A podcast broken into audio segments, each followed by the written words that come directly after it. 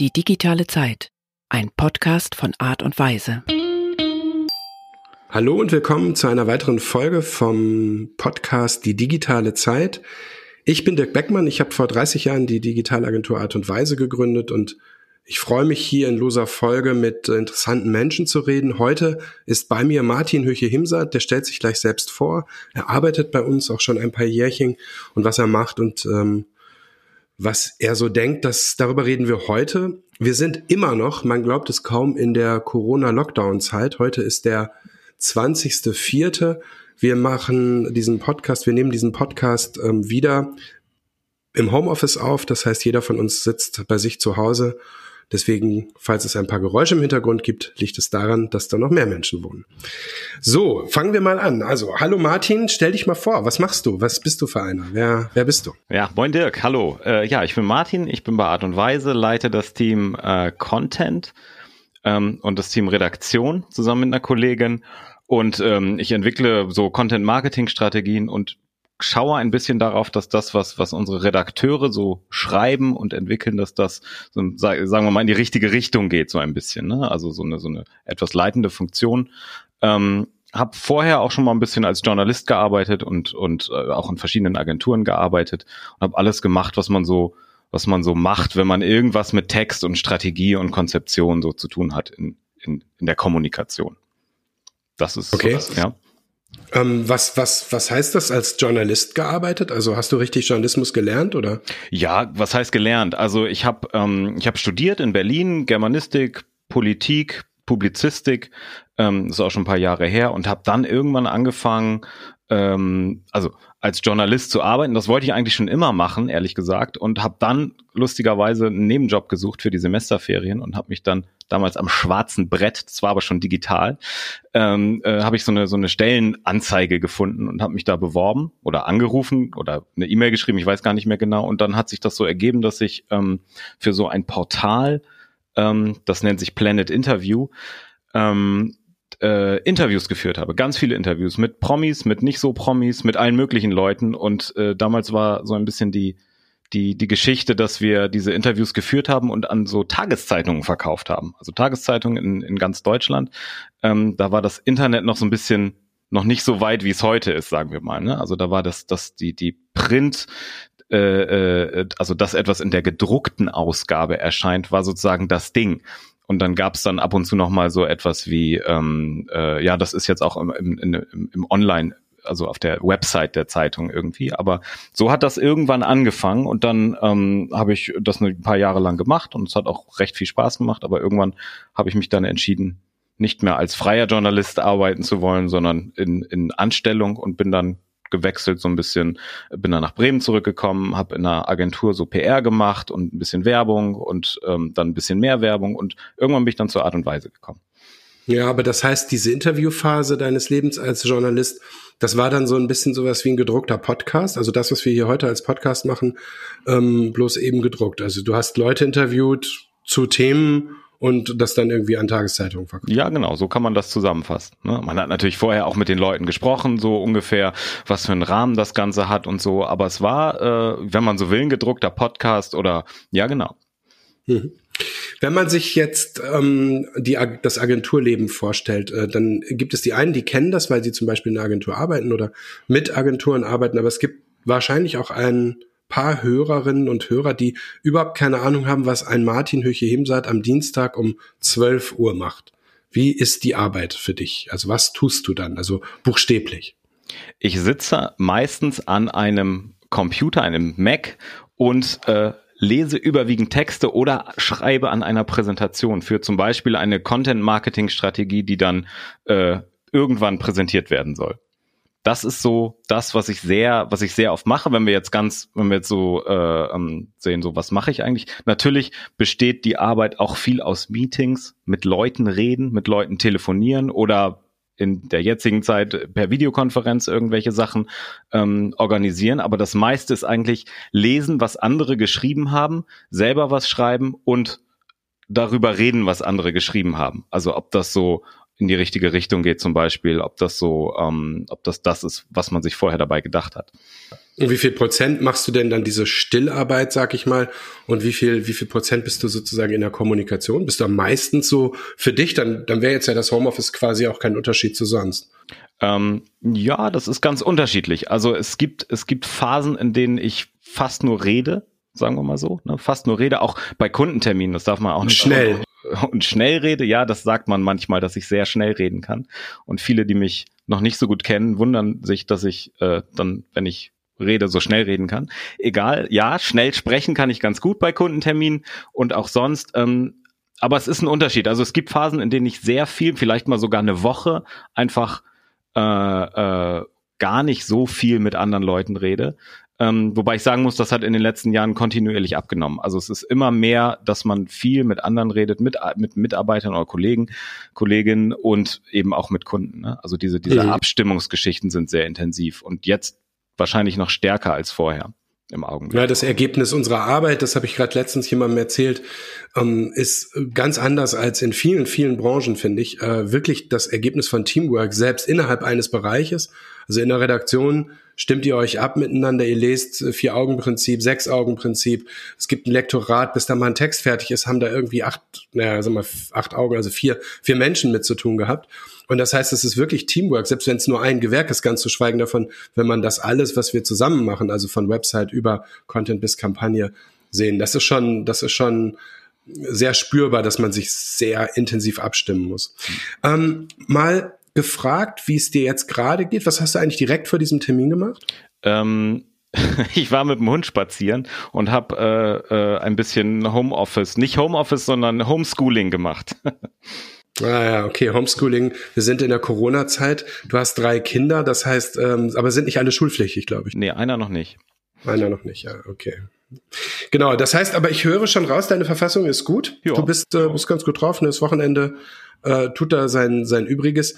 Ähm, dann denk doch mal zurück. Du bist jetzt ja auch nicht mehr der Jüngste, äh, auch nicht der Älteste natürlich. Aber was war deine erste Berührung mit der digitalen Zeit? Was war das, das Ding, was dich da woran du dich erinnerst oder die Idee oder ein, ein Konzept oder ein Gerät oder ein Programm oder ich, ich weiß es nicht. Was ist deine Berührung gewesen? Deine erste Berührung?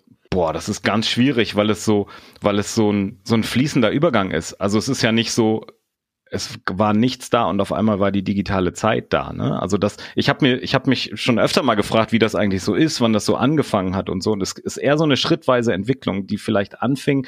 Ähm, also wenn man ganz weit zurückgeht, dann ist es so 1990 oder so ungefähr, als Nintendo den Game Boy auf den Markt gebracht hat. Der kam ein bisschen früher schon, aber irgendwann hat, ich hatte den etwas später erst. Und ähm, da gab es so ein, so ein Dialogkabel, womit man mit bis zu vier Leuten zusammen Tetris oder irgend so ein aus heutiger Sicht ziemlich mieses Rennspiel spielen konnte.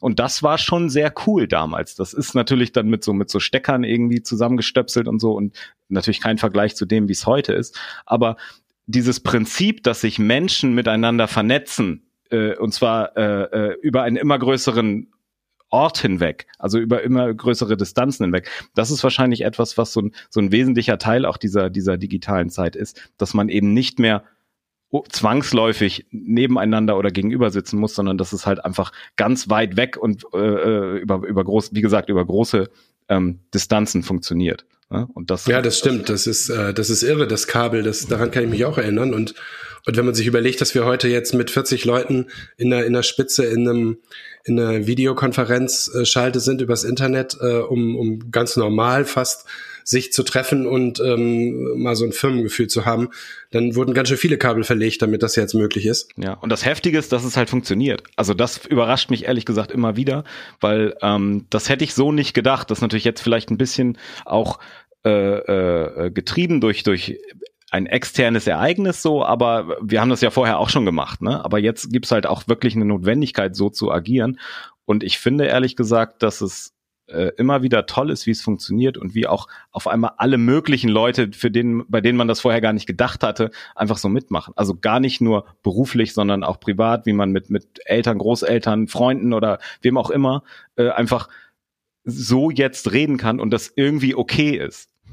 Ja, ja, und dass man jetzt äh, United We Stream, das gibt's ja, glaube ich, aus Berlin, aber auch aus Bremen, wo die, wo die Clubs ähm, ihre, ihre, ihre Musik streamen oder wo man sich in, in irgendwelchen Demo Zoom oder Google oder wie auch immer Räumen trifft, wo man sich, wo man gegen oder für irgendwas demonstriert oder das zumindest organisiert. Es ist fast in, in vier Wochen zu einem, zu einem, ja, doch sehr dominanten kulturellen, zu einer kulturellen Technik geworden, in, in solchen Meetings zu sein und auch so, was man macht und was man nicht macht. Ne? Also ich habe letztens gekocht beim äh, Videomeeting mit so einem, mit so einer Sache, das das kam, weil das recht privat war, ganz gut an, aber ich glaube, das kam halt auch schon mal nicht so gut an. Das muss man halt auch lernen. Ähm, also das heißt, so dieser ganze Shutdown, Homeoffice-Kram, das funktioniert ganz gut bei dir, oder? Im Prinzip schon. Also natürlich ist es so bei mir, dass ich das okay finde und dass ich das gut finde und dass es, ich sehe, dass es funktioniert. Ich finde aber auch den Gedanken beruhigend, dass das nicht, also im Augenblick ist es so, weil es so sein muss. Ich finde aber den Gedanken sehr beruhigend, dass das hoffentlich irgendwann auch wieder aufhört und man sich dann entscheiden kann, das so zu machen oder eben nicht zu machen. Es gibt ja auch gute Gründe, es gibt ja auch gute Gründe, sich direkt zu treffen manchmal. Das ist ja auch schön. Ja. Na, ich war letzten Freitag das erste Mal seit der Lockdown-Zeit jetzt einen ganzen Tag in der Agentur, habe die Hälfte alleine gearbeitet im großen Konfi und die andere Hälfte mich mit einem Kollegen getroffen über drei, dreieinhalb Stunden und haben was besprochen, so ganz weit entfernt voneinander, sechs Meter oder so. Ähm, aber da habe ich gemerkt, was das doch für ein Unterschied ist. Ähm, wirklich in der Agentur sein, auch mit der Technik, mit einem digitalen Flipboard, mit einem riesigen Monitor, noch mit der Möglichkeit auf und abzulaufen, miteinander ähm, zu, zu denken und so. Ne? Das ist, ähm, mir fehlt das auch. Also ich denke auch, dass es gut ist, dass es Homeoffice gibt, aber ich glaube nicht, dass ich nach Corona jetzt, ähm, zumindest was die Agentur interne Arbeit angeht, ähm, so viel zu Hause von zu Hause arbeiten werde. Was die Reisen angeht zu Neukunden, muss ich sagen, ähm, mache ich das sehr gerne ich habe hab schon viele Neukundengespräche jetzt so gehabt und das war echt super. Ja. Ja. Was vermisst du denn am meisten jetzt im Homeoffice? Ähm, auf jeden Fall vermisse ich den Austausch mit den Kollegen, also den unkomplizierteren Austausch mit den Kollegen. Ja, Videokonferenz ist toll, aber es ist halt ein anderer Schritt, jemanden zu fragen, der neben einem sitzt als äh, ein, ein Hangout oder Zoom oder was auch immer jetzt das Tool ist, ähm, irgendwie zu organisieren. Und dass man eben mit vielen Leuten gleichzeitig reden kann und sich nicht extra dafür verabreden muss. Das ist vielleicht auch so ein Ding. Ne? Also dass das gerade dieses Inform informelle, ich weiß gar nicht, ob das das richtige Wort ist, aber dieses schnelle, äh, mal eben jemanden fragen, das funktioniert ehrlich gesagt notgedrungen oder notwendigerweise gar nicht so optimal. Also es geht halt auch, aber man muss sich halt aktiv darum bemühen, dass es funktioniert. Und sonst schreit man einfach mal so ein bisschen in den Raum rein, auch wenn es äh, andere vielleicht mal stört. Aber solange es im Rahmen bleibt, geht's ja auch. Und dann geht es halt auch so. Ne? Und dass man sich mal trifft auf einen Kaffee und so und so solche Geschichten. Also dass diese diese ganze sagen wir mal, Bürokultur, die ja viel auch damit zu tun hat, dass man nicht offiziell jetzt an etwas arbeitet, sondern dass man einfach sich trifft und redet. Das ist halt etwas, was man zwar auch organisieren kann und wir haben das ja auch organisiert und das ist ja auch irgendwie gut, aber es ist, da finde ich ehrlich gesagt, das ist kein echter Ersatz. Hm, finde ich auch. Also ich finde, die, die Meetings sind sogar zum Teil fokussierter, ähm, effizienter, man, man, man hat einfach eine, eine, eine schnellere, sagen wir mal, no, sieht eine, eine frühere Notwendigkeit auszusteigen und zu sagen, okay, alles klar, wir haben alles geklärt, tschüss. Und dann ist gut. Und dann kann man ins nächste Meeting gehen. Aber die, die Gemeinschaft, also das Größere, also dieses Herdengefühl mit allem, was da dran hängt, finde ich auch, dass das fehlt. Kommen wir noch mal zu was ganz anderem und äh, also zu, zu dir wieder, aber zu was Privaterem. Und zwar ähm, mit der Bitte um schnelle Antwort. Ja. Es geht um deine Liebling, Lieblinge. Und ich fange mal mit was Einfachem an, nämlich, was ist die letzte gute Lieblingsserie von dir? Ich frage das extra mit der letzten, weil es geht nicht darum, dass du jetzt dein ganzes Leben durchgehst und dann kommst du auf äh, Friends oder so, sondern es geht darum, dass du einfach sagst, so die aktuelle Lieblingsserie, das, das, das Highlights und so meine ich das in allen Fällen. Santa Clarita's Diet. Oh, erzähl mal kurz, was ist das? Das ist eine Serie, die, ich glaube, die ist ein bisschen älter, läuft auf Netflix, hat irgendwie drei Staffeln oder so. Ich hänge noch irgendwo so am Ende der ersten Staffel. Ähm, es geht darum, amerikanischer Vorort Kalifornien in Santa Clarita und äh, eine Frau wacht eines Morgens auf ähm, und ist ein Zombie. Stellt fest, dass sie ein Zombie ist und lebt aber ihr Leben so gut es geht weiter. Sie ist verheiratet, ist Immobilienmaklerin, ihr Mann auch, sie haben eine Tochter und unglücklicherweise leben sie zwischen zwei Polizisten was das Ganze so ein bisschen komplizierter macht. Und sie versuchen halt irgendwie ihren Alltag so einigermaßen zu organisieren, obwohl halt das mit der Nahrungsorganisation, das ist halt ein bisschen schwierig, weil so am Anfang kann man noch Rindfleisch essen, dann ist aber Rindfleisch irgendwie auch nicht mehr gut, sondern man braucht halt anderes Fleisch. Äh, und ähm, naja, und so nach und nach ändert sich halt das Leben dieser Menschen von Immobilienmakler zu äh, etwas anderem. Und das ist sehr lustig, manchmal auch ein bisschen eklig, ehrlich gesagt, aber es ist okay. Ist lustig, macht Spaß anzugucken. Alles klar, das ist äh, ähm, ein guter Tipp. Ähm, für alle, die äh, die Zombie-Apokalypse äh, lieben. Was ist deine Lieblingsmusik? Ähm, meinst du Band oder Richtung? Äh, so, deine Lieblingsmusik. Sag irgendwas Konkretes. Ich würde sagen, alles, was in den Bereich so Hardcore und so geht, ähm, das finde ich schon gut. Hast du einen Namen? At the Drive-In und frühere Sachen. Ah ja, stimmt, das hatten wir auch bei unserem bei unserer Kultur. Dein Lieblingsroman Held oder deine Lieblingsroman Heldin? Boah, das ist schwierig. Das ist ganz schwierig. Äh, Habe ich extra an drei gemacht. Äh, kann ich nicht sagen. Müsste ich länger drüber nachdenken. Kannst du parallel machen, während ich dich frage, was deine Lieblingsbeschäftigung ist? Ähm, komischerweise lesen. Das klingt jetzt doof, weil man äh, ja genau. Also eigentlich lesen. Äh, Lieblingsfarbe? Blau. Lieblingsschriftsteller oder Schriftstellerin? Ähm, das ist Max Gold. Lieblingsblume? Tulpe oder darf ich auch zwei sagen? Ranunkeln finde ich sehr schön. Obwohl der, also allein der Name ist schon. Ich wollte gerade sagen, das ist mehr so eine phonetische Schönheit. Nee, aber die sind auch sehr schön. Dein Lieblingsspiel? Ähm, Fußball. Und als letztes die Frage, bevor wir zu ernsteren Business-Themen kommen, ah, dein Lieblingsgadget. Dein, mein Lieblingsgadget. Ähm, nutze ich eigentlich kaum. Ich muss ein bisschen nachdenken. Habe ich eigentlich nicht. Es sind, es gibt's nicht. Also ich bin halt so ein, so ein, ich habe mich lange Zeit habe ich WhatsApp nicht genutzt und irgendwann hatte ich WhatsApp und seitdem nutze ich fast nichts anderes. Aber das als Gadget ist halt so, das macht halt jeder, deswegen ist es nicht so besonders uh, ähm, aber das ich kann den Zuhörern erzählen, dass du als ähm, als einer der wenigen, ich glaube als einziger in unserer Homeoffice-Zeit über ein sehr äh, stylisches Gadget verfügst, das du immer auf deinem Kopf trägst. Das ist nämlich ein Kopfhörer mit einem Drahtbügelmikrofon ja, vorm Gesicht, ja, mit dem wir auch den Podcast aufnehmen. Ich finde, für mich ist das dein Lieblingsgadget. Okay, den, den, den habe ich jetzt auch auf und den nutze ich natürlich für mein Parallelgeschäft für äh, Callcenter. Ist klar. Und jetzt kommen wir noch mal zum Thema Romanheld oder Romanheldin. Ah, verdammt. Äh, schwierig. Lass mich. Bleibt schwierig. Zählt Batman? Gut, dann Batman. Sehr gut, pass auf, jetzt kommen wir mal zum, zum Thema ähm, digitale Zeit. Darum geht's ja hier so ein bisschen und ich interessiere mich dafür, wie die verschiedenen Perspektiven auf diese digitale Zeit als Synonym für Digitalisierung und alles, was wir da gerade äh, draußen erleben ist. Und äh, lass uns doch mal eine, äh, die, die Frage, ähm, mit der Frage beginnen, was sind für dich eigentlich die drei großen Stärken? Was ist das Gute?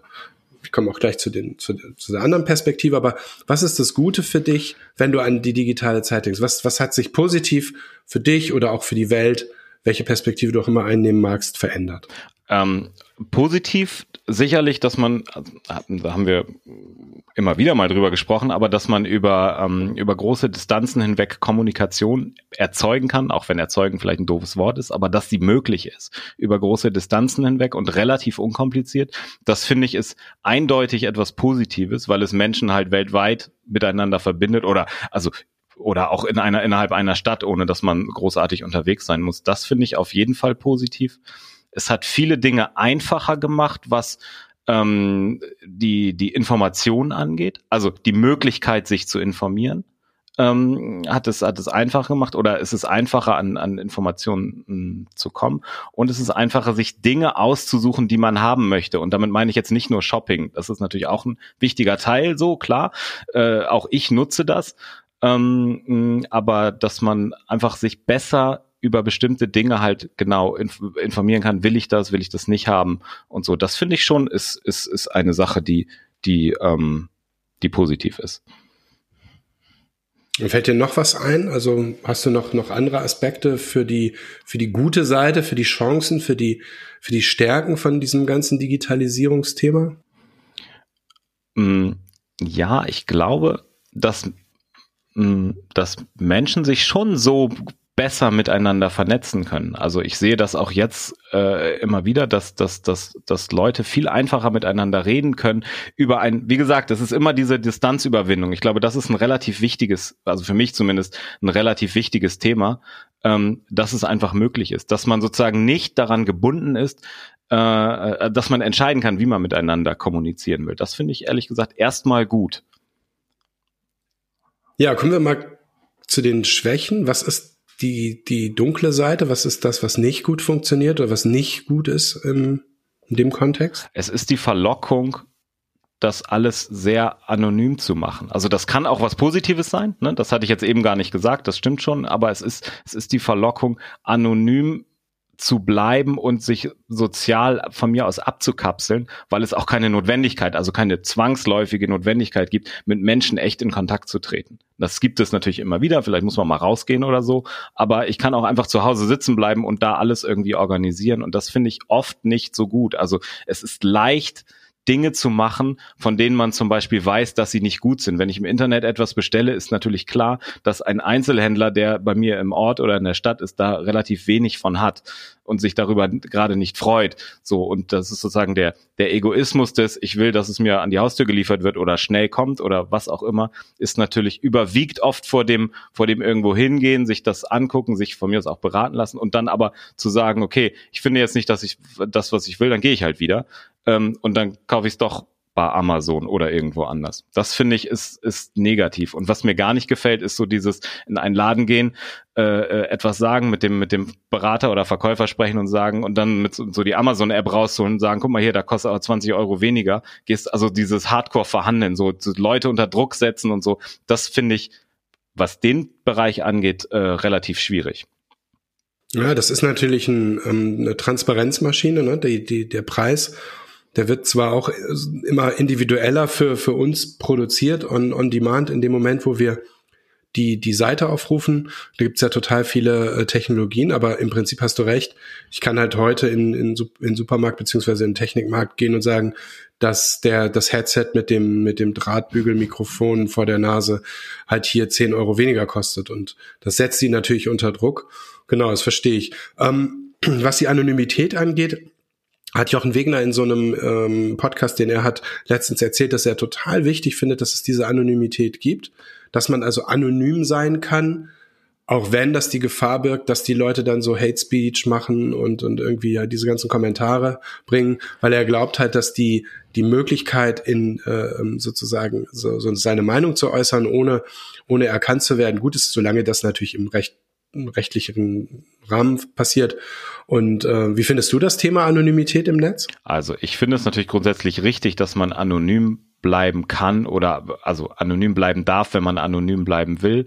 Ähm, ich finde das Thema Anonymität relativ wichtig und auch sozusagen das Bewusstsein dafür zu haben oder eben nicht zu haben, dass vieles, was wir tun, eben nicht anonym ist. Also vielleicht nicht immer mit Clan, also mit normalem Namen, sondern dass sozusagen die Datenspur, die wir hinter uns herziehen, von anderen Organisationen genutzt wird, um was auch immer zu machen. Das ist einerseits gut, andererseits vielleicht auch ein bisschen kritisch zu sehen, so dass dieses, dieses äh, diese Ambivalenz, die ist mir durchaus bewusst. Grundsätzlich finde ich, ist es, finde ich es okay oder gut, wenn jemand seine Meinung äußern darf, auch anonym, weil erstmal ist es halt eine Meinung, so, und äh, dann ist es vielleicht gar nicht so wichtig, dass man das Gesicht dahinter hat, wenn es eine, sagen wir mal, eine Diskussion in Gang bringt oder so. Das finde ich okay. Ich finde nur Anonymität als, als Begründung dafür, gar nichts mehr zu tun und, und äh, sagen wir mal, gefahrlos oder fahrlässig mit allen möglichen Dingen umzugehen, das finde ich nicht in Ordnung. Ja, aber du hast gerade ein gutes Stichwort gegeben, Datenspur. Das hat ja viel zu tun mit dem, was wir auch machen, Thema Content Marketing und Kampagnen. Und ähm, die Datenspur, die man hinterlässt, also das, das, das jetzt in dem Fall fehlende, äh, die fehlende Anonymität, führt ja letztendlich dazu, dass ein Teil dessen, was wir tun als Agentur und für unsere Kunden, funktioniert. Wie gehst du eigentlich mit dieser Ambivalenz um, also für dich selbst oder auch im, im beruflichen Kontext? Also ich also aus Marketing-Sicht ist es natürlich erstmal gut oder sagen wir mal, gut ist vielleicht falsch. Aus Marketing-Sicht ist es natürlich ein Vorteil. Also für Unternehmen, die natürlich ein Interesse daran haben, ihre Kunden oder potenziellen Kunden gut zu kennen, ist das eine tolle Sache. Erstmal ganz grundsätzlich gesagt. Ich habe aber ja ähm, ähm, auch als, als, als, als Nutzer, als Surfer, als derjenige, der im Internet surft, die Möglichkeit, diesem Ganzen zu widersprechen und diese, diese Sachen nicht zu nutzen, laut, also seit es die Datenschutzgrundverordnung gibt, die DSGVO. Insofern kann ich dem ja widersprechen, wenn ich das nicht möchte, wenn ich nicht will, dass, äh, dass meine Daten erfasst werden. Ja, da gibt es sicherlich auch Unternehmen, die das irgendwie nicht so ernst nehmen und so, aber das ist jetzt sozusagen eine rechtliche Frage. Grundsätzlich ist es so, dass es geht und ich baue mir teilweise meine, also ich entscheide das wirklich von, von Website zu Website und bei einigen Sachen, ähm, äh, gerade was so soziale Netzwerke angeht, da gucke ich halt schon auch drauf, dass bestimmte Sachen, also auch da wird mir natürlich Werbung angezeigt und wenn die mich nicht interessiert, dann blockiere ich die einfach. So, weil ich das Also du machst das selektiv ich bin da selektiv und manchmal, also das führt manchmal zu so absurden Sachen, dass ich sage, okay, ich, ich würde dieses Produkt nie kaufen, aber ich finde die, die Anzeige so lustig, ich blockiere die jetzt mal nicht und dann kriegt man halt bescheuerte Sachen, die man nie kaufen würde. Dann ist es aber sozusagen kein Kaufaspekt, sondern eher ein, ein Belustigungsding, dass man so bestimmte Gadgets zum Beispiel äh, sich anguckt, die man dann halt nicht braucht. Was ist denn so schlimm daran, dass Google oder Facebook wissen, dass ich zum Beispiel auf einem Facebook Content-Teaser von einem tollen Artikel, den wir geschrieben haben, und war und dort ein bisschen länger verweilt habe oder sogar draufgeklickt habe? Das ist doch an sich erstmal kein kein wirklich schützenswerter, keine schützenswerte Privatsphäre, oder? Ja, ich glaube, ähm, ich glaube das auch, und das ist auf den ersten Blick, finde ich das auch gar nicht so schlimm. Ich glaube, das Schwierige ist nur, dass viele Menschen, und dazu zähle ich mich teilweise auch, nicht überblicken, was in der Kombination dieser ganzen Daten passiert. Also mir ist das persönlich, also das sagt man immer so, ja, ich habe ja nichts zu verbergen und so, und das ist dann ja auch irgendwie okay, habe ich ja auch nicht, aber ich glaube, die Schwierigkeit ist, dass man selber angesichts, also dass die Einzelperson angesichts dieser scheinbaren oder auch tatsächlichen oder wie auch immer Übermacht nicht weiß, was Google mit diesen Daten macht. Es ist einfach die Angst davor, nicht zu wissen, was damit passiert. Und dann gibt es natürlich so Sachen wie ähm, ähm, äh, bei Facebook, wenn irgendwelche Datenleaks publik werden oder wenn sie rauskommen, dass man dann, äh, äh, äh, auch wenn man selber vielleicht gar nicht davon betroffen ist, denkt so, ja, na toll, jetzt werde ich hier die ganze Zeit manipuliert. Also ich glaube, die Angst vor Manipulation ist ganz groß. Und da sich das im Wesentlichen ja auf ein paar Konzerne, also ein paar US-Unternehmen im Augenblick zumindest im Wesentlichen konzentriert, ist es einfach die Angst des Einzelnen vor der Übermacht einer großen Einrichtung, die man einfach nicht kontrollieren kann. Auf, also ja. man nicht weiß wie. Und das ist gar nicht so sehr ganz konkret, dass man sagt, oh, wenn ich hier raufklicke, habe ich Angst, dass ich, dass meine Datenspur verfolgt wird, sondern es ist die Kombination dieser Sachen und die, die Unwissenheit oder die, die, die, die Unsicherheit, was passiert eigentlich damit. Und das ist durchaus real und das, ich glaube, es geht vielen Menschen so. Ähm, äh, und, und man nicht weiß, was man da machen soll. So. Also es ist aber so eine diffuse Angst, ne? Weil Sehr ich finde, bei mir geht es so wie dir. Ich, ich kann diese Tools, glaube ich, zumindest bis jetzt bedienen und dann klicke ich da das eine an und da das andere und dann habe ich ein Facebook, das ist relativ ähm, informationslastig und medienlastig konfiguriert und ein Instagram, das ist ein bisschen unterhaltungslastig konfiguriert und irgendwie ein LinkedIn, das ist natürlich irgendwie nur businessmäßig. Naja, und ansonsten nutze ich irgendwie, glaube ich, nichts oder nur immer so am Rande. Ein bisschen YouTube vielleicht noch. Und, und dann weiß ich so ungefähr, was diese Tools sollen. Ich glaube, die große Angst, die du beschreibst, hat auch damit zu tun, also zum einen die persönliche vielleicht, dass jemand das nicht kann, aber gesellschaftlich natürlich auch damit zu tun, dass es eine ganze Menge Leute vielleicht eben nicht verstehen, wie es funktioniert und sich dann wundern, dass das Internet voller gelber Gummistiefel ist, nur weil sie einmal auf irgendeiner Seite waren und diese Gummistiefel angeguckt haben. Ja. Ähm, das, ja, ja. Ich nutze die Tools auch. Also vielleicht so viel sind es am Ende gar nicht und ich, ich nutze sie auch nicht immer in irgendeinem Datenschutz inkognito sonst wie Modus, weil ich durchaus auch die Vorteile sehe. Es ist natürlich auch ein, ein Zeitgewinn, weiß ich nicht, aber es ist natürlich schön, wenn man so ungefähr weiß, ähm, also wenn man nicht immer, wenn man den Browser aufmacht, alles wieder neu machen muss. Das ist auch so ein Ding, ne? Also das äh, ist Zeitersparnis okay, aber es ist natürlich auch sehr komfortabel, das alles zu nutzen. Und das ist, genau. das, das muss man dann eben ein bisschen abwägen. Ja. Ich meine, letztendlich hast du äh, äh diese Manipulationsangst oder Angst vor Manipulation genannt. Ich glaube, dass das natürlich viel weniger kontrollierbar war vor 30 Jahren, weil da haben wir eben als Menschen äh, wahrscheinlich vor 30 Jahren drei Programme geguckt und haben dann halt am Nachmittag Werbung geguckt oder vor 20 Jahren Privatfernsehen. Ich kann die Zeit gerade nicht ganz einordnen. Ich glaube, 80er Jahre kam Privatfernsehen, also 30 Jahre passt dazu. So, und da wurde einfach Werbung geschaltet und ich habe am nächsten Tag halt Toffifee gekauft und oder Milka, Milka Schokolade oder eben Ritter Sport. Also das ist eben, das ist eben ja auch, hat ja auch funktioniert. Und ich finde eigentlich, dass der Ansatz, der, der heute da ist, nämlich, dass ich in sozialen Medien die Werbung und auch in anderen Kontexten die Werbung abschalten kann und da, damit dafür sorgen kann, dass ich die runterwähle und etwas anderes vielleicht draufwähle, ein Schritt nach vorne ist, auch wenn ich finde, dass es total intransparent ist und die meisten Menschen wahrscheinlich Schwierigkeiten haben, im Detail zu verstehen, was ist. Selbst wir werden höchstens mal gerade 50 äh, Prozent verstehen oder 60, wenn überhaupt. Also es ist einfach so zu komplex. Ne? Ja. Wenn wir schon bei diesem Thema sind, ähm, bei diesen Ambivalenzen. Es gibt doch die These, also ich sage das nochmal zum Hintergrund, du kümmerst dich ja um die Redaktion mit deiner Kollegin zusammen und ihr schreibt Texte und diese Texte werden auf Internetseiten publiziert und dann in sozialen Medien und auch auf Google, aber vor allem in sozialen Medien verteilt. Also wir haben da mal so einen schönen Satz äh, gefunden, der unsere gesamte Arbeit in, in, in einem Satz definiert. Ähm, und das war ungefähr das, was ich gerade gesagt habe. Also ihr schreibt Texte und diese Texte sind ja von der Initiative her Kommunikation, denn jemand bezahlt uns dafür, dass wir einen Text schreiben. Und der, der uns dafür bezahlt, will am liebsten, dass er dadurch mehr Umsatz macht oder mehr Mitarbeiterbewerbungen bekommt. Mhm. Ist das jetzt denn am Ende so viel cooler, als dein Leben früher war, als du PR gemacht hast, wo du Texte geschrieben hast, die in Zeitungen gedruckt wurden? Oder wo du Marketing, also richtig Werbung gemacht hast, mehr Werbetexter warst? Also wie würdest du dieses, diesen Unterschied beschreiben oder gibt's den eigentlich gar nicht? Doch, das ist ein sehr deutlicher Unterschied. Ähm, ähm, und der Unterschied ist der, dass ich jetzt viel eher journalistisch arbeite als in den Jahren dazwischen. Also jetzt mal ganz wertfrei gesagt, ist das im Wesentlichen, was das Handwerkliche angeht, journalistische Arbeit die ich da verrichte, wenn ich einen Text schreibe oder redigiere oder so, also alles, was dazugehört. Deswegen ist ja auch sagen das Selbstverständnis bei uns nicht, dass wir irgendwie Werbetexte haben oder so, die eine, mal eine schmissige Headline raushauen, sondern die, ähm, die, die wirklich journalistische Artikel schreiben oder die zumindest den Kriterien des, des Journalismus folgen und weniger den Kriterien der, der Werbung oder den Prinzipien der Werbung. Ähm, natürlich wissen wir alle, dass das Marketing ist, dass das, dass das Kommunikation ist und dass das einen bestimmten oder einen anderen Zweck hat als ein Artikel in der Süddeutschen Zeitung in der Regel. Das ist bezahlte Arbeit, ja, so, das weiß man auch, aber das, das handwerkliche, äh, dass, dass der Journalismus da äh, sozusagen in, in das Marketing mit reingebracht hat, in oder in das Content Marketing ähm, mit reingebracht hat oder ein wesentlicher Teil von Content Marketing ist, so ist es vielleicht richtig.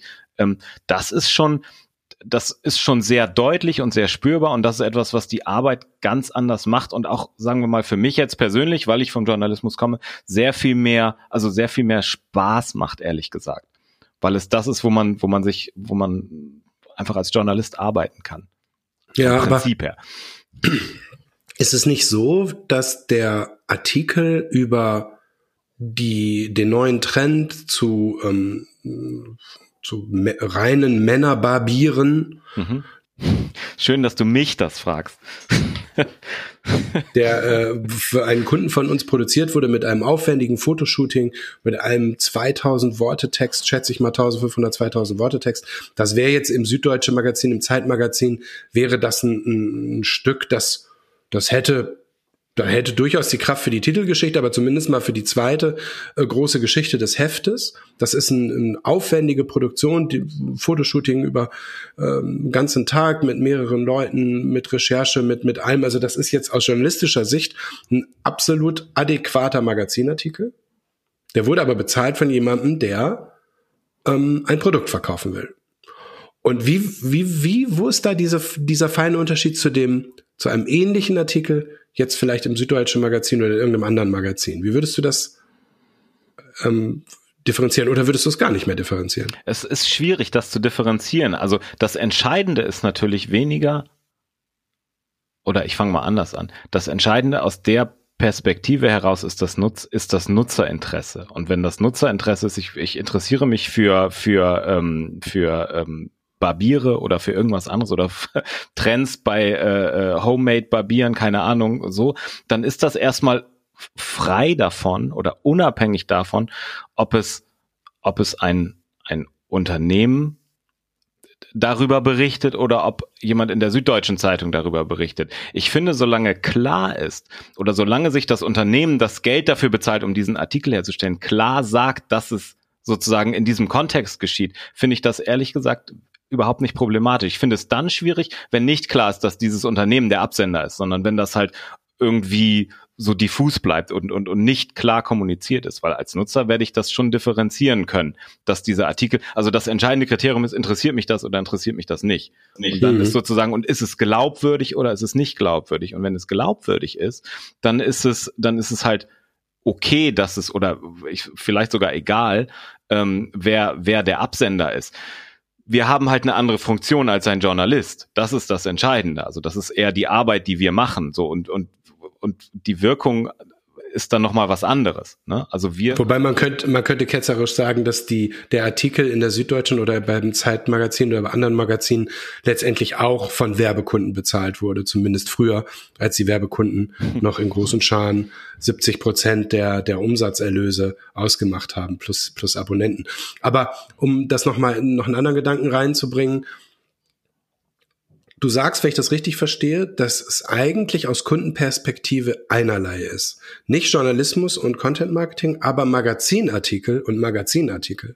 Und das macht eigentlich eine schöne Differenzierung auf. Wir nennen unsere ganzen Bereiche auf der Website, wo wir den Content parken oder wo der Content publiziert wird, fast immer Magazin. Und das tun wir nicht ohne Grund, denn es sind eben nicht Nachrichten. Das heißt, wir reden hier nicht darüber, dass die ähm, vierte Kraft im Land auf einmal ersetzt werden soll von, von irgendwelchen Schreiberlingen aus Agenturen, äh, ohne es despektierlich zu meinen, weil da glauben wir, glaube ich, beide dran, dass es dafür freie Journalisten geben sollte und äh, die freie Presse. Aber wenn es um Magazinartikel geht, also wirklich um das, das sind am Ende Dinge, die die Welt nicht braucht, wenn man ehrlich ist, weil es geht nicht um, um, um Politik und um die großen, großen Fragen, sondern es geht eben um, um Lifestyle, um Unterhaltung und auch um Informationen natürlich.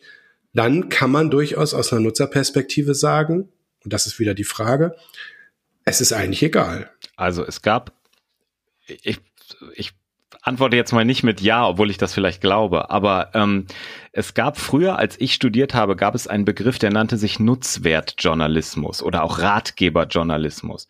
Und das ist ein Bereich, der mehr und mehr, zumindest nach dem, was, wenn man sich die letzten Jahre Content Marketing anschaut, der mehr und mehr von, von Unternehmen ähm, äh, äh, in, in Beschlag genommen wurde. Das ist jetzt nicht das, dieser Artikel, den du jetzt gerade meinst, dieser Magazinartikel, aber auch da gibt es einen großen Bereich von Dingen, praktische Tipps, Lebenshilfe, sieben Gründe, warum sie dies brauchen oder was anderes nicht brauchen und so weiter.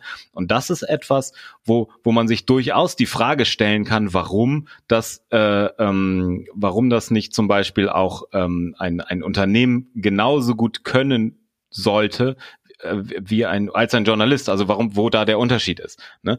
Entscheidend wird es dann, äh, oder, oder wichtig wird es dann, wenn es, wenn es ganz klar ist, dass Punkt 8 immer das Produkt der eigenen Marke ist. Also dann wird's halt banal und albern und, und, und wenn man dann auch noch nicht mal deutlich sagt, dass, dass man diese Marke ist oder dieses Unternehmen ist, dann wird's halt unglaubwürdig, aber das erkennen Nutzer auch. Also dafür gibt es halt auch soziale Medien, zum Beispiel bei Facebook und äh, alles, was in Richtung Shitstorm geht, ist etwas, was die Unternehmen natürlich vermeiden wollen. Auch etwas, was wir in unserer Arbeit ja, also was ich zumindest sehr häufig in so, in so Strategieentwicklungen erfahre, wenn man dann sagt, so, und dann äh, machen wir was bei Facebook, sage ich jetzt mal, Teaser bei Facebook, und dann heißt, uh, Facebook gar nicht gut, passt nicht zu uns, wegen, äh, weil da haben wir immer Angst vor Shitstorms und so. Und das ist etwas, was natürlich auch, um sozusagen die, die, die Brücke zu schlagen, auch etwas ist. Du kriegst natürlich als Unternehmen auch direktes Feedback und zwar auch öffentliches Feedback.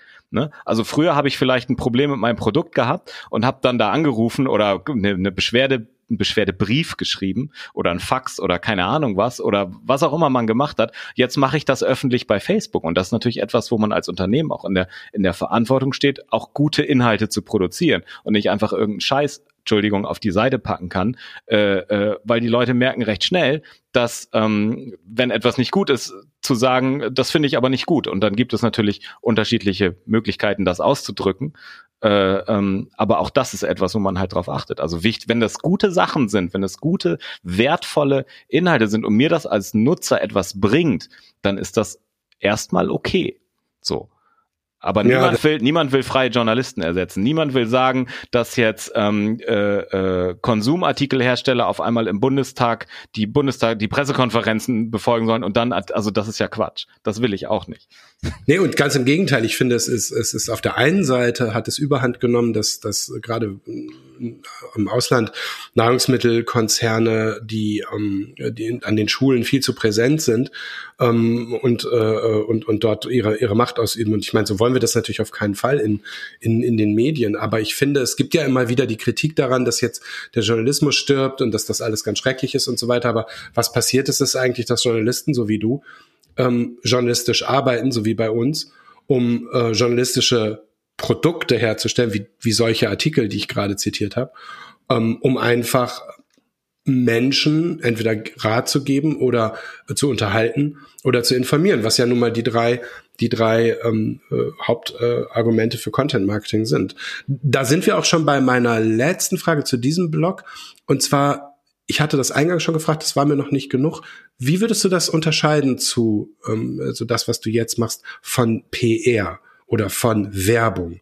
Also das, ne, wir haben wir haben es äh, mit mit dem Journalismus abgegrenzt, aber es gibt ja heute noch nach wie vor sehr viele Werbeagenturen, die Werbung machen. Und es gibt ganz viele PR-Agenturen, die PR machen. Also sie rufen bei Redaktionen an und sagen, hey, ich habe hier einen tollen Artikel für dich, guck mal hier, das ist ganz cool. Und, und ist das nicht eigentlich ähm, fast so, ja, also in meiner Welt ist es fast noch ein bisschen schlimmer, das so zu machen, aber vielleicht hast du da eine andere Meinung zu, weil du daherkommst.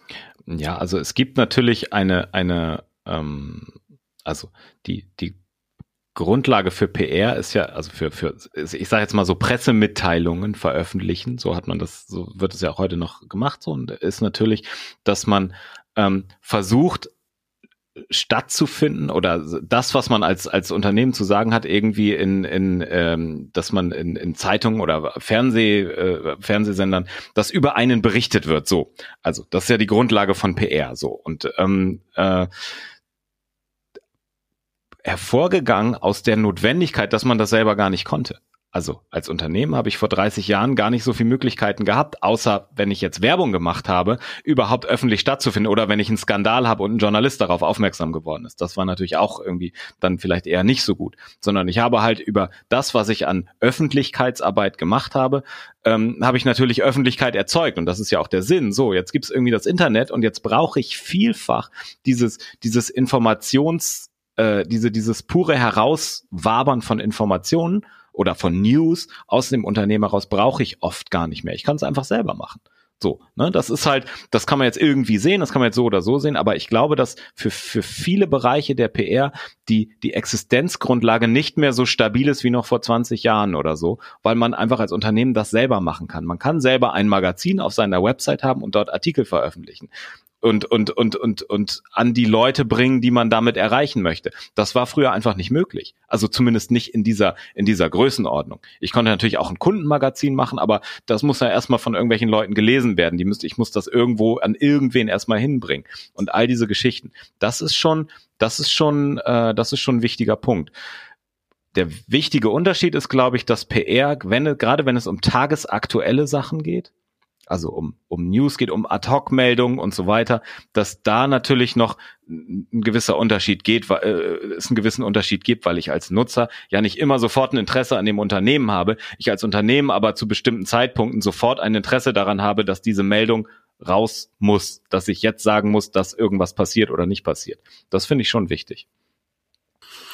Genau, und ähm, das finde ich ein gut, gutes Argument für PR, nämlich es gab gar keine andere Möglichkeit, sich journalistisch nach vorne zu spielen. Und heute können wir uns journalistisch ein bisschen in Anführungszeichen gemeint, können wir uns eben mit richtigen, journalistisch gut gemachten, redaktionell hergestellten Texten und Content Pieces über die sozialen Medien in jede x-beliebige Zielgruppe bringen und damit etwas ist eine, eine, eine, ein, das so genau so machen, wie wir es gerne wollen. Wir müssen nicht Redaktionen überzeugen, irgendwelche Texte von uns zu schreiben. Wenngleich man fairerweise immer wieder sagen muss, wenn etwas in der Zeitung steht, hat das bis heute eine sehr hohe Wirkung, egal ob in der Lokalpresse oder überregional, wer also in der Brand 1 stattfindet, weil der Redakteur von der Brand 1 jemanden kannte, dann hat er einfach total viele ähm, ähm, total viel Aufmerksamkeit oder natürlich in den großen Magazinen und äh, selbst wenn man im Weserkurier auf der vierten Seite äh, zwei Spalten hat, dann rufen einen irgendwie zehn Leute an und sagen, wow, ich habe dich im Weserkurier gesehen, das ist ja irre, du hast da einen Text geschrieben.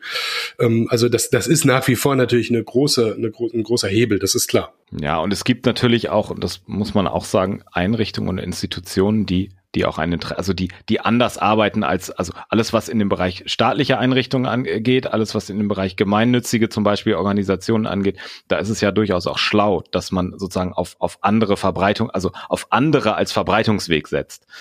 Ne? Da, also, äh, um das auch mal zu sagen, weil da, das ist halt okay.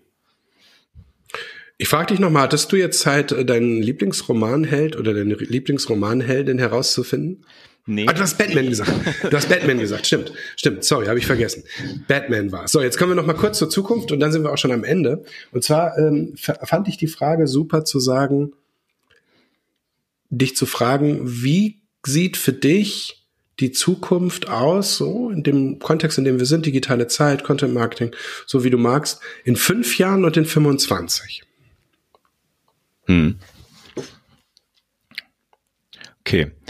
Ähm, ich glaube, in fünf Jahren wird es sein, die, die, die Freiheit, die ab, also die wirklich absolute Freiheit zu entscheiden, wann ich, wann ich digital sein will und wann nicht. So. Ähm, und ich glaube, in 25 Jahren wird es so sein, dass man sich diese Frage gar nicht mehr stellt. Also, dass es einfach, dass es so verwoben wird, das Digitale und Analoge und also vor dem Hintergrund dessen, wenn man sich ein bisschen mit künstlicher Intelligenz und so beschäftigt, ähm, dass man, dass diese, diese Trennung von, ähm, von, von diesen beiden Sphären, dass es die gar nicht mehr geben wird. Und alles, was ich, was man so beobachtet, also was, was, äh, was, was Apple macht mit der Watch, mit den, mit den Pods, die jetzt auch irgendwie, irgendwie Frequenz, alles Mögliche messen und alle anderen Dinge, glaube ich, dass es diese, also um das zu wiederholen, glaube ich, dass es diese, diese strikte Trennung gar nicht mehr geben wird in 25 Jahren. Ja, das ist dann Augmented Reality, ne? Das ist dann so verwoben mit, ähm, mit dem, mit dem richtigen Leben. Ja, es ist einfach eine Steigung und es ist einfach auch ein Erfahrungswert. Also wenn man sich anguckt, dass, also wenn man vor 30 Jahren einem Kind gesagt hat, pass mal auf, du kannst das jetzt nicht gucken, weil das läuft jetzt nicht im Fernsehen, Sendung mit der Maus meinetwegen, dann war das halt so. So, dann muss man halt irgendwie eine Programmzeitschrift gucken und weiß dann, wann es läuft oder man weiß es halt sowieso. Wenn man das jetzt sagt, versteht das Kinder nicht. Das ist so ein Ding, ne? Also die verstehen einfach nicht, dass das nicht alles jederzeit verfügbar ist. Und genauso wie wir uns heute nicht vorstellen können, dass es diese dass es diese Trennung, dass diese Trennung aufgehoben ist, glaube ich, wird man in 25 Jahren darüber gar nicht mehr so intensiv nachdenken. Das wird natürlich viele Vorteile und auch ein paar Probleme und Herausforderungen mit sich bringen, aber ich glaube nicht, dass man das, also das könnte man nur auffallen, indem man Technologie einfach nicht mehr stattfinden lässt. Weil es in vielen Dingen halt auch sehr schön ist und sehr angenehm ist, dass das so funktioniert.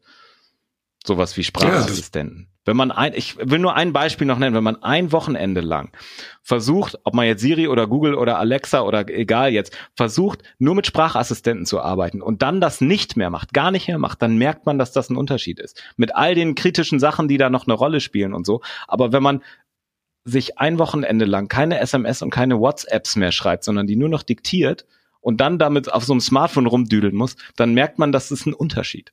Ob das jetzt gut oder schlecht ist, ist eine andere Frage. Lieber Martin, vielen Dank ja, für deine ja. Zeit. Hat viel Spaß gemacht ähm, und ich freue mich auf äh, weitere Gespräche. Wir werden mit Sicherheit auch mal zusammen ähm, externe Leute interviewen. Das ist der, der nächste Schritt. Aber für heute vielen Dank und ähm, bis ganz bald. Auch hoffentlich mal wieder im richtigen Leben. Ja, genau. Bis bald. Dankeschön. Schönen Tag. Ciao.